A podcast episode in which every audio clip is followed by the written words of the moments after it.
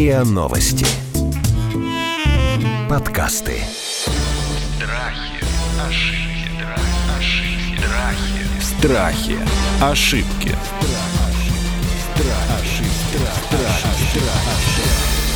Здравствуйте, это подкаст «Страхи/Ошибки». Меня зовут Наталья Лосева, и в этом сезоне мы говорим не только о страхах, но и об ошибках. Разбираем их и, может быть, даже пытаемся найти выход, прежде чем проблема стала острой. Сегодня мы говорим о разводах после изоляции. Ну, нести ли заявление уже сейчас, или разбежаться, собрать вещи или еще остановиться и подумать. Как понять, что вот это решение о каких-то радикальных переменах в личной жизни было принято в ситуации форс-мажора, стресса? Или наоборот, все настолько проявилось, что вы наконец-то поняли, что дальше так жить нельзя. Почему мы об этом и говорим? Мы говорим об этом, потому что мы наблюдаем за статистикой в Китае, который чуть прежде, чем европейские страны, стал выходить из ситуации пандемии, и там тенденция вполне себе уже очевидна. Также мы видим по комментариям семейных психологов, консультантов, что все больше и больше людей обращаются с этой проблемы. Обсуждать этот вопрос мы сегодня будем с психологом, гештальтерапевтом и известным инстаграм-блогером Марией Бразговской и психотерапевтом Станиславом Саввинковым. Здрасте, коллеги. Здравствуйте. Ну что, скажите мне, как профессионалы и специалисты, почему некоторые браки не переживут самоизоляции, не пройдут проверку карантина? Ваш вопрос, почему семьи не пройдут проверку? Или наоборот, пройдут, как вы это видите? Пройдут. Пока первые признаки, что не все выйдут вместе из карантина. Да, действительно, очень много появляется таких сообщений о том, что режим самоизоляции вынуждает супругов больше контактировать друг с другом, чаще обсуждать какие-то темы, наболевшие, возможно, от которых в рабочем режиме удавалось уйти, а теперь как бы, да, невозможно это сделать. Вот. Ну, это одна из причин, действительно. Вот, в практике своей работы могу сказать, что супруги, которые чаще обсуждают проблемы, чаще сталкиваются с конфликтами, но в то же время, находясь вместе, они вынуждены к какому-то решению приходить. То есть, с одной стороны, самоизоляция обостряет проблему, а с другой стороны вынуждает супругов какую-то занимать позицию. И это, в общем... Извините, как на необитаемом острове, да, получается? То есть да. Попали в обстоятельства непреодолимой силы, и нужно как-то угу. договариваться. То есть в этом промежутке они должны до окончания карантина как-то перезагрузить свои отношения. Так получается? Да, да, да. То есть с одной стороны это плохо, а с другой стороны хорошо. Я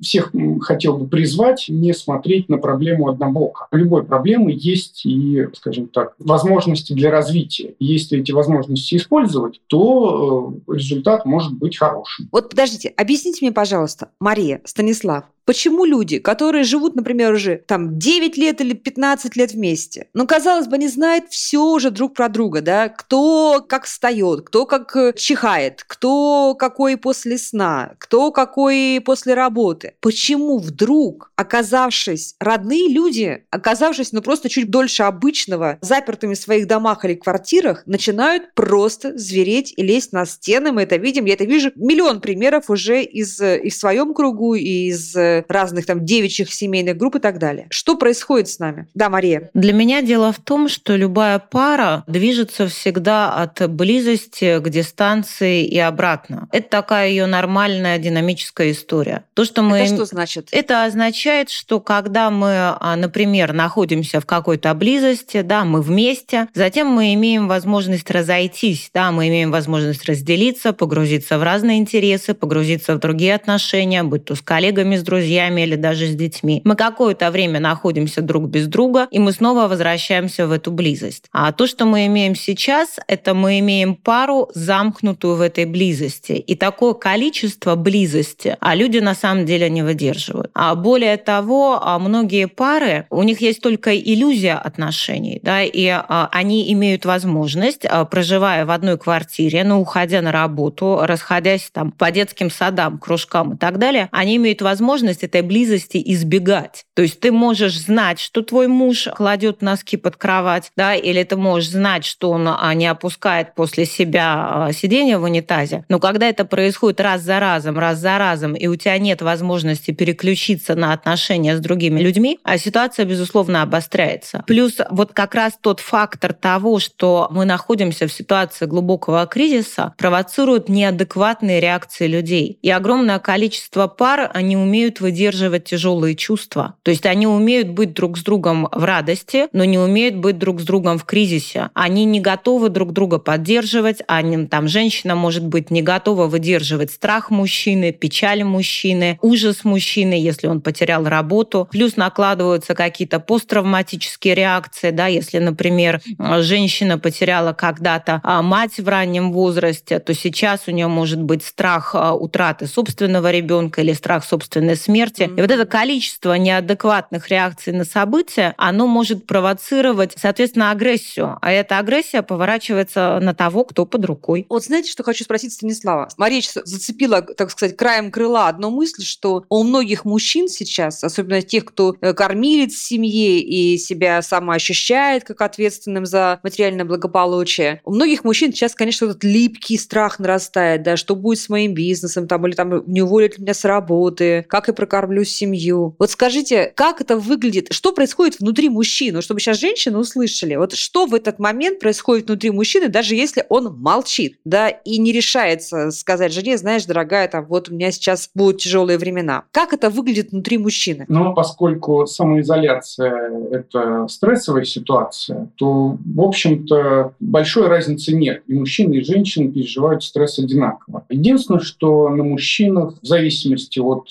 конкретных отношений с женщиной, может быть больше ответственности, да, за принятие ключевых каких-то решений, ответственность за поступки там, детей или собственный какой-то выбор. Поэтому мужчины ощущают на себе ответственность за происходящее. А как это выглядит? Это вот он что, он, он же не ходит, не говорит себе, я ощущаю на себе ответственность. Как Нет, это выглядит? Ну, как это, что он чувствует в этот момент? Ну, за всех я сказать не могу. Давайте конечно, за себя. Да, да, да, за себя.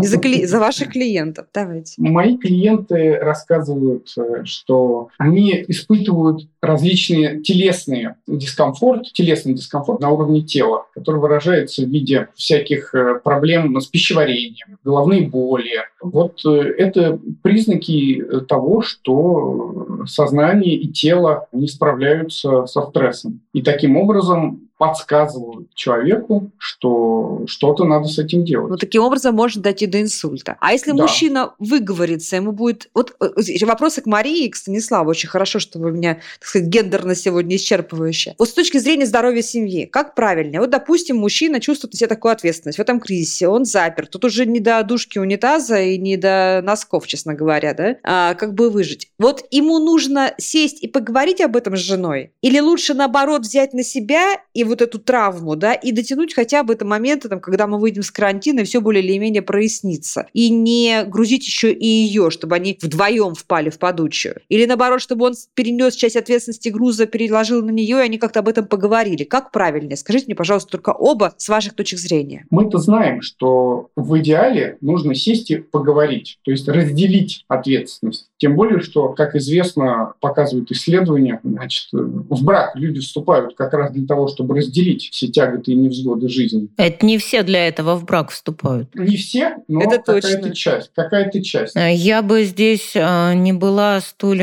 идеально настроена, потому что есть а мужчины, это? которые не способны разговаривать. И попытка вытащить из него, а что ты чувствуешь, а что ты чувствуешь, а что ты чувствуешь теперь, она скорее вызовет у него гнев. А есть женщины, которые впадут в собственную панику, если мужчина даст ей понять, что он в ужасе. И вот это как раз и есть проблема. Конечно, идеальная пара — это когда мужчина может открыть свои слабые уязвимые стороны, женщина может их открыть, и эти двое не совпадают по неврозам. То есть, условно, они в разное время демонстрируют неадекватные реакции. То есть, например, когда она истерит, он ее успокаивает, а не орёт. А когда он орёт, она может сказать, ну вот я вижу, ты как-то кипятишься, я пойду там что-нибудь поделаю в своей комнате. И это идеальная ситуация. А вот если в тот момент, когда она истерит, он начинает орать, или когда он начинает пыхтеть, она начинает плакать или кричать в ответ, то эта ситуация разрастается в снежный ком,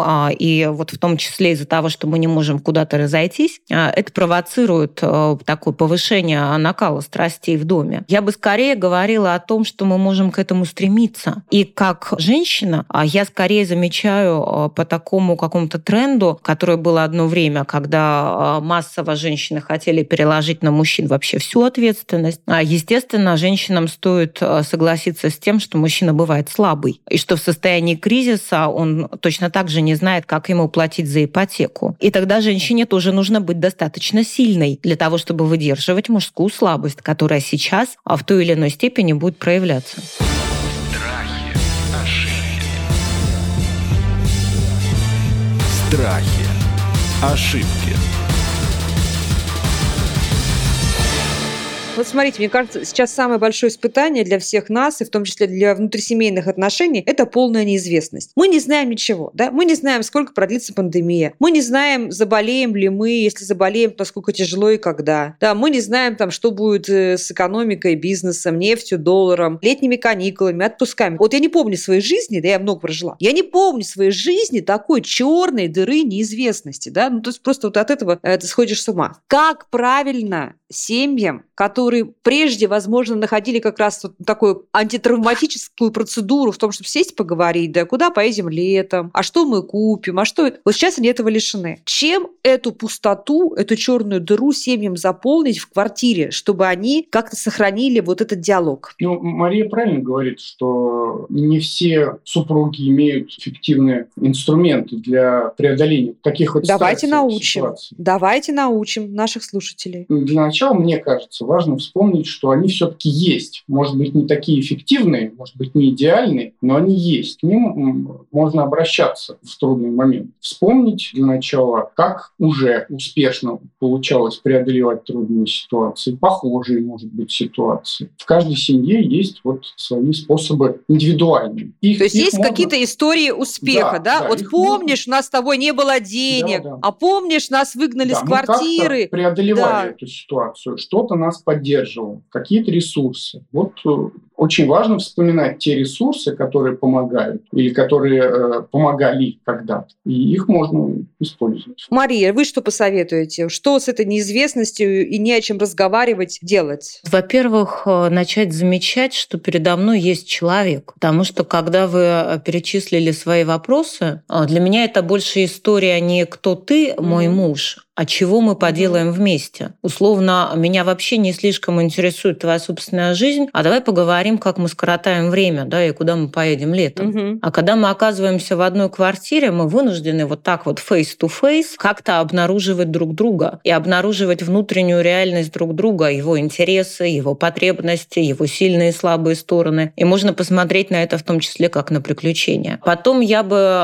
может быть, представила, если бы пару как табуретку, да, вот так условно. У табуретки, mm-hmm, есть четыре, да, у табуретки есть четыре ножки. Одна из этих ножек – это, безусловно, сексуальные отношения, и секс является прекрасным способом снятия тревоги, в том числе и обретением какой-то физической близости. Огромное количество людей, которые находятся в одиночестве, они страдают по тактильности. Да, они могут выпить вина в зуме, они могут поболтать по скайпу, но они не могут обнять друг друга. Вот эта возможность, у меня есть партнер, да, я могу исследовать его тело, его сексуальность, я могу как-то углубляться сюда как жена, а он как муж. Это может быть хорошей опорой. А есть еще какие-то три ножки, да, и это может быть ваше общение или ваши цели как пары. Понятно, что сейчас мы имеем дело с непредсказуемым будущим, но это не означает, что мы не можем ставить никаких целей в принципе. А есть наши дети, да, если речь идет о семье, и это тоже отношения, которые мы можем выстраивать. Я бы в принципе, может быть, сфокусировалась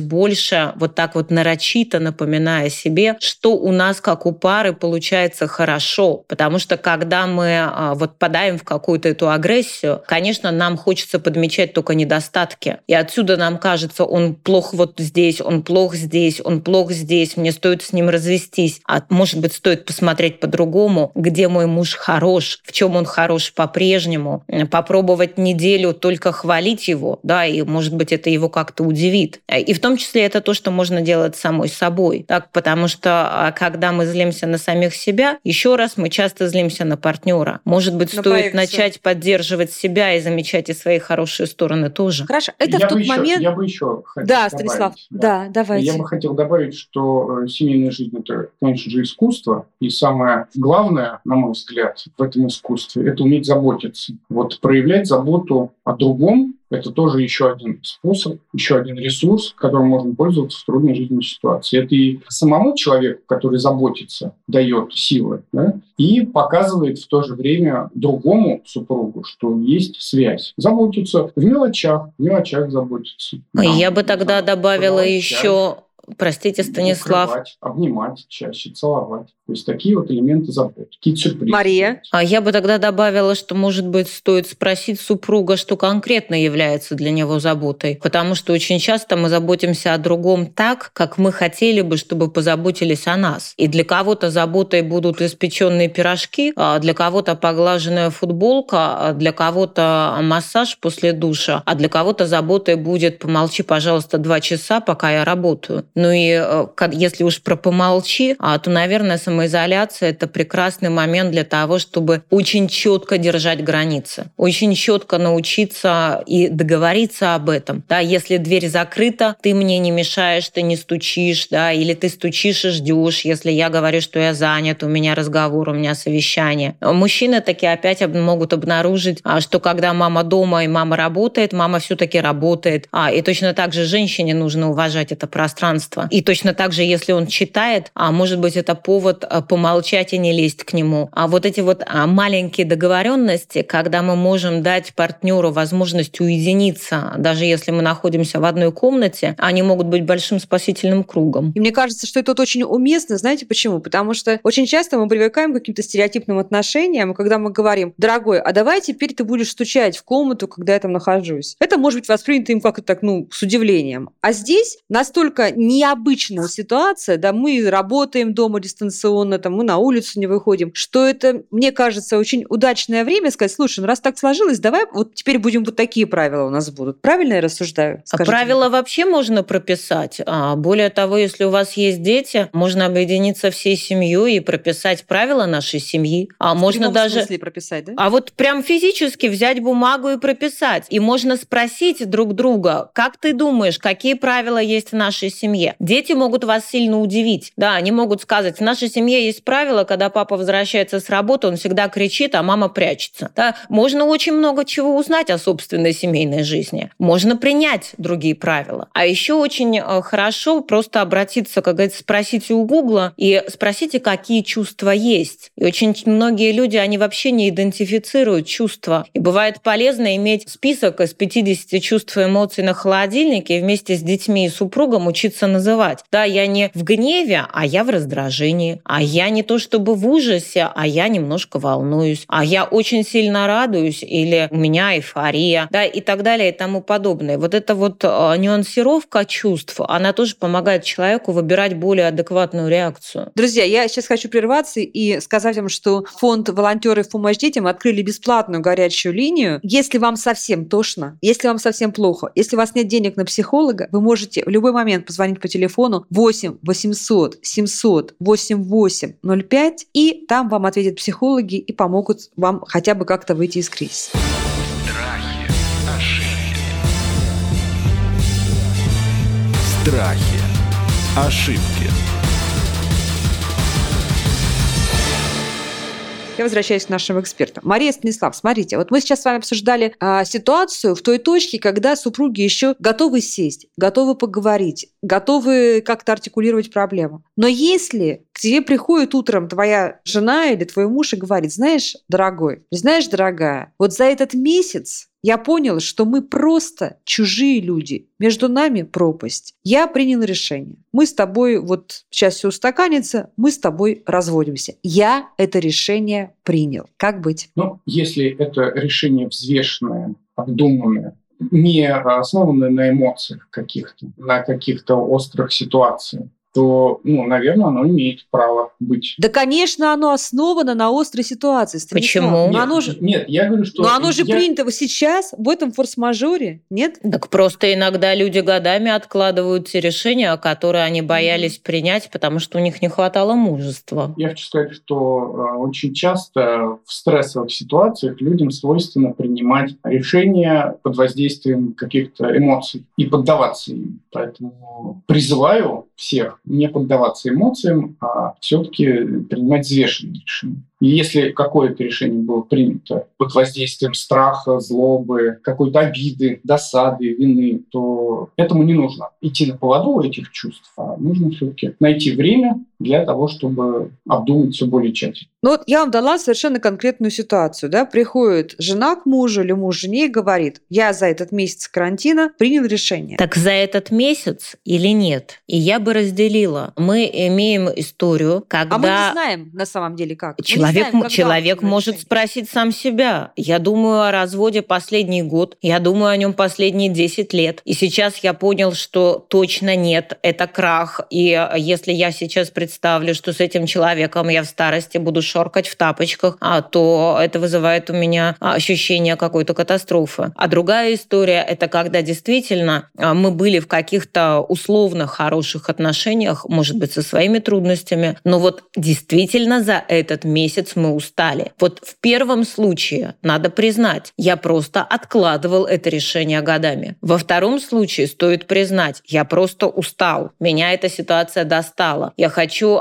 не решать ситуацию, я хочу перестать о ней думать, и я выбираю вот такой способ, я убегу. И тогда, может быть, стоит дать себе время, да, например, внутренне для самого себя решить, что в парах получается хорошо, что получается плохо. А давай мы возьмем некие там полгода, и мы будем будем что-то делать для того, чтобы наши отношения удались. А если они не удадутся все равно, вот через полгода мы дойдем до ЗАГСа и подадим заявление о разводе. Ну, соответственно, второй супруг, пассивно, так сказать, сторона тоже может это предложить, да, что давай, пожалуйста, дождемся, хотя бы проживем месяц после карантина, когда будем в нормальном режиме, и тогда обсудим. Безусловно.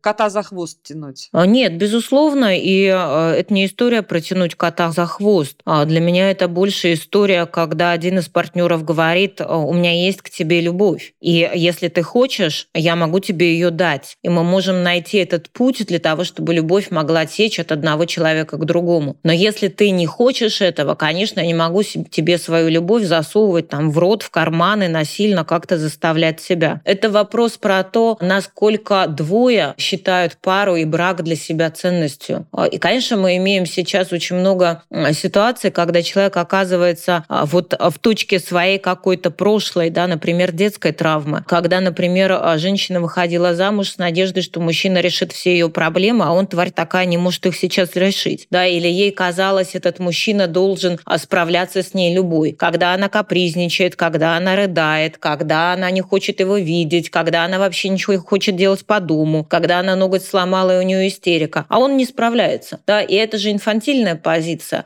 Но она сталкивается с ней сейчас. Это большой вопрос, мог ли такой брак удастся, если бы не ситуация пандемии. А может быть, да. Может быть, нет, я не знаю. А вот смотрите, знаете, еще какая ситуация, о которой я думаю? Сейчас очень многие семьи, ну, понятно, что не самый большой процент, но, тем не менее, заметные, оказались разделенными. Я имею в виду тех, кто работает. Это не только ведь врачи, да? То есть огромное количество врачей, медсестер, санитарок, но это там водители, это эм че эс, это чиновники, которые работают в социальных разных службах и практически не появляются дома или вообще не появляются дома. Вот что им угрожает после этой, безусловно, безусловно, стрессовой ситуации. О чем они должны подумать, партнеры в таких семьях? Когда один сидел дома, у него была своя история, да, а другой помирал на работе. По мне, все о том же самом. Могу ли я выстраивать близкие отношения, находясь, может быть, даже в разных странах? У меня есть знакомая, близко знакомая мне семья, где муж живет в Швейцарии, он хотел прилететь на восьмое марта и уже не смог. И вот они разделены Ох уже до-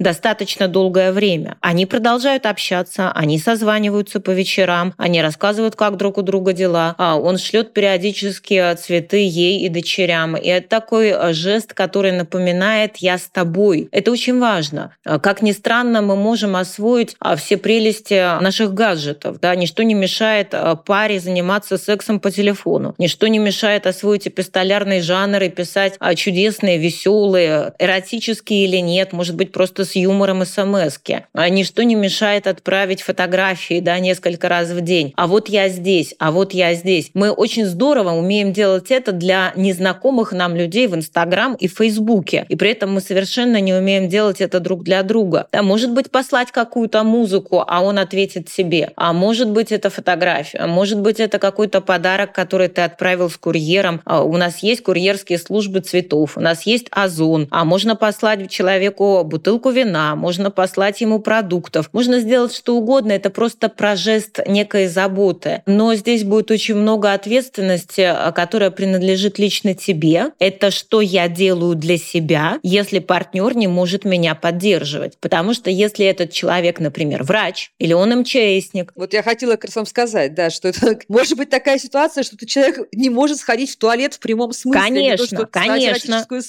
Может быть, он ответит на нее потом, а может быть, он просто улыбнется, и ты знаешь, что это будет так. Да? И тогда ты должна быть в каком-то своем здравом смысле, чтобы не требовать «сними трубку», «ответь мне». Да? То есть это такой жест, когда я даю. И плюс это, безусловно, забота о себе самом, а потому что если он врач, и он был четырнадцать часов на смене, он устал, ему нужно выговориться. И если в этот момент его жена начинает рассказывать, как ей здесь плохо, тяжело и одиноко, а, конечно, у него не хватит сил. Это опять-таки вопрос, насколько мы можем быть взрослыми, а для того, чтобы быть взрослым, нужно прикладывать усилия. Очень верные слова, мне кажется, про взрослость. Станислав, добавите что-нибудь вот в этой ситуации? Знаете, что, Станислав, еще вас спрошу? Вот может, не может быть, а это я знаю на конкретных примерах, когда появляется обида у супруга, который находится вот на передовой, на фронте, допустим, это медсестра, а муж в это время, там, ну, как кажется, ей спокойно с детьми дома, и вот у нее появляется вот эта обида какой-то, знаете, несоразмерности а, той жизни, которую они проживают в период пандемии. Да, в обычной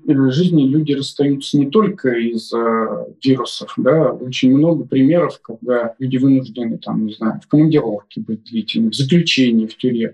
Опять же, да, на вахте. У меня один знакомый работает по пятьдесят дней вахты или по несколько месяцев. Да, отсутствия. Действительно, возвращаясь, они рассказывают, что вот приехал, жена предъявляет, там, например, с двумя детьми сидит, она говорит, вот ты там отдыхал на своей работе, угу, а, я точно, тут точно, с, с детьми, а я тут с детьми сидела. Или наоборот, да, он приезжает там и говорит, что я устал, ты тут ничем не занималась, сидела с детьми, значит, вы тут играли, веселились, лепили, рисовали, вот. Ну что такого, я вот работаю. И, конечно, в этой ситуации каждый тянет на себя. Важно понимать, что эта ситуация тоже стрессовое чувство, которые накапливаются, да, вот именно обиды, опять же, пытаются нами управлять. Ну, важно не поддаваться этим чувствам. Что сказать себе, когда себя жалко? Mm-hmm. Что сказать себе в этой ситуации, когда тебя жалко, и ты готов даже на развод, просто потому что тебе себя жалко в этой ситуации? Когда себя жалко,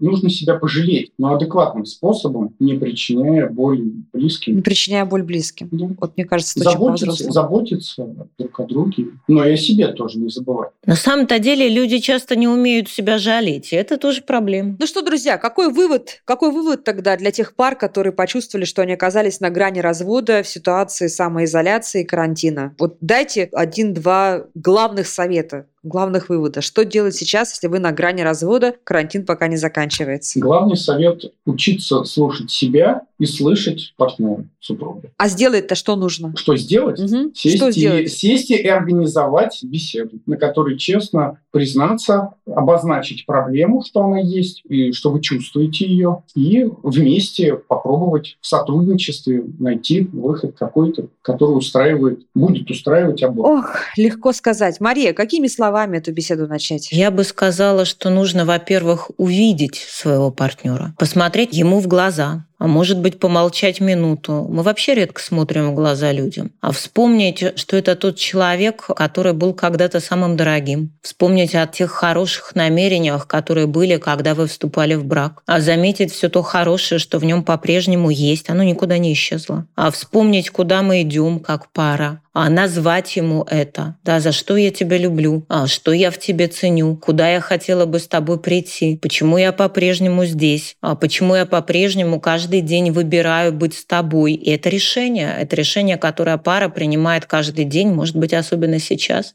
И затем попробовать что-то почувствовать, что есть в собственном теле. Потому что мы ощущаем очень легко злость, а любовь, она может быть очень нежная, да, она может быть на уровне тепла. Это то, что мы можем друг другу выразить, а мы можем друг к другу прикасаться, мы можем найти эти слова, и они будут каждый раз какие-то очень индивидуальные. Да, я с тобой, я здесь для тебя, а я буду с тобой находиться столько, сколько это потребуется. Я буду искать какие-то пути для того, чтобы наша пара продолжала быть. Это для меня ценность, это для меня важно, это большой подарок судьбы на самом деле. Ключевое это здесь в том, что мы должны принять это решение. Не другой человек должен непременно сейчас попрыгать, чтобы я осталась, а я должна сделать какой-то шаг, как в танце, а затем посмотреть, а что будет делать мой партнер. И, может быть, не кидаться в него бесконечными упреками, а найти что-то, что стоит за его агрессией. А за агрессией всегда стоит боль. И если мы заметим в мужчине, да, за твоей агрессией, да, или за нашей руганью стоит наш страх, или здесь есть наша боль, или здесь есть наш страх, что наши пожилые родители заболеют или и умрут, или что, может быть, мы умрем, или что, может быть, один из нас умрет, или наши дети будут больны. И мы можем говорить об этом и признать, что этот страх, вот он здесь есть, но здесь есть еще и любовь. И давай мы будем хотя бы переключаться, да, давай мы будем искать эти пути, быть в контакте друг с другом. И это большая работа. Она, что называется, душевная, сердечная. Друзья, не спешите разбегаться, особенно сейчас, когда тяжело. Поговорите друг с другом, посмотрите друг другу в глаза, вспомните о том хорошем, что было между вами, и о том пуде соли, который, конечно же, укрепляет и цементирует любые отношения. Мы говорили сегодня о разводе после изоляции. Нести ли заявление или еще подумать? Обсуждали мы это с психологом и гештальтерапевтом Марией Бразговской и психотерапевтом Станиславом Саввинковым. Подписывайтесь на подкаст «Страхи и ошибки» в приложениях подкаста App Store, комментируйте, делитесь с друзьями.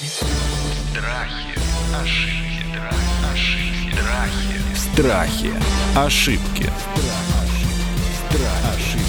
Страхи, ошибки. Слушайте эпизоды подкаста на сайте риа точка ру, в приложениях Apple Podcasts, Castbox или SoundStream. Комментируйте и делитесь с друзьями.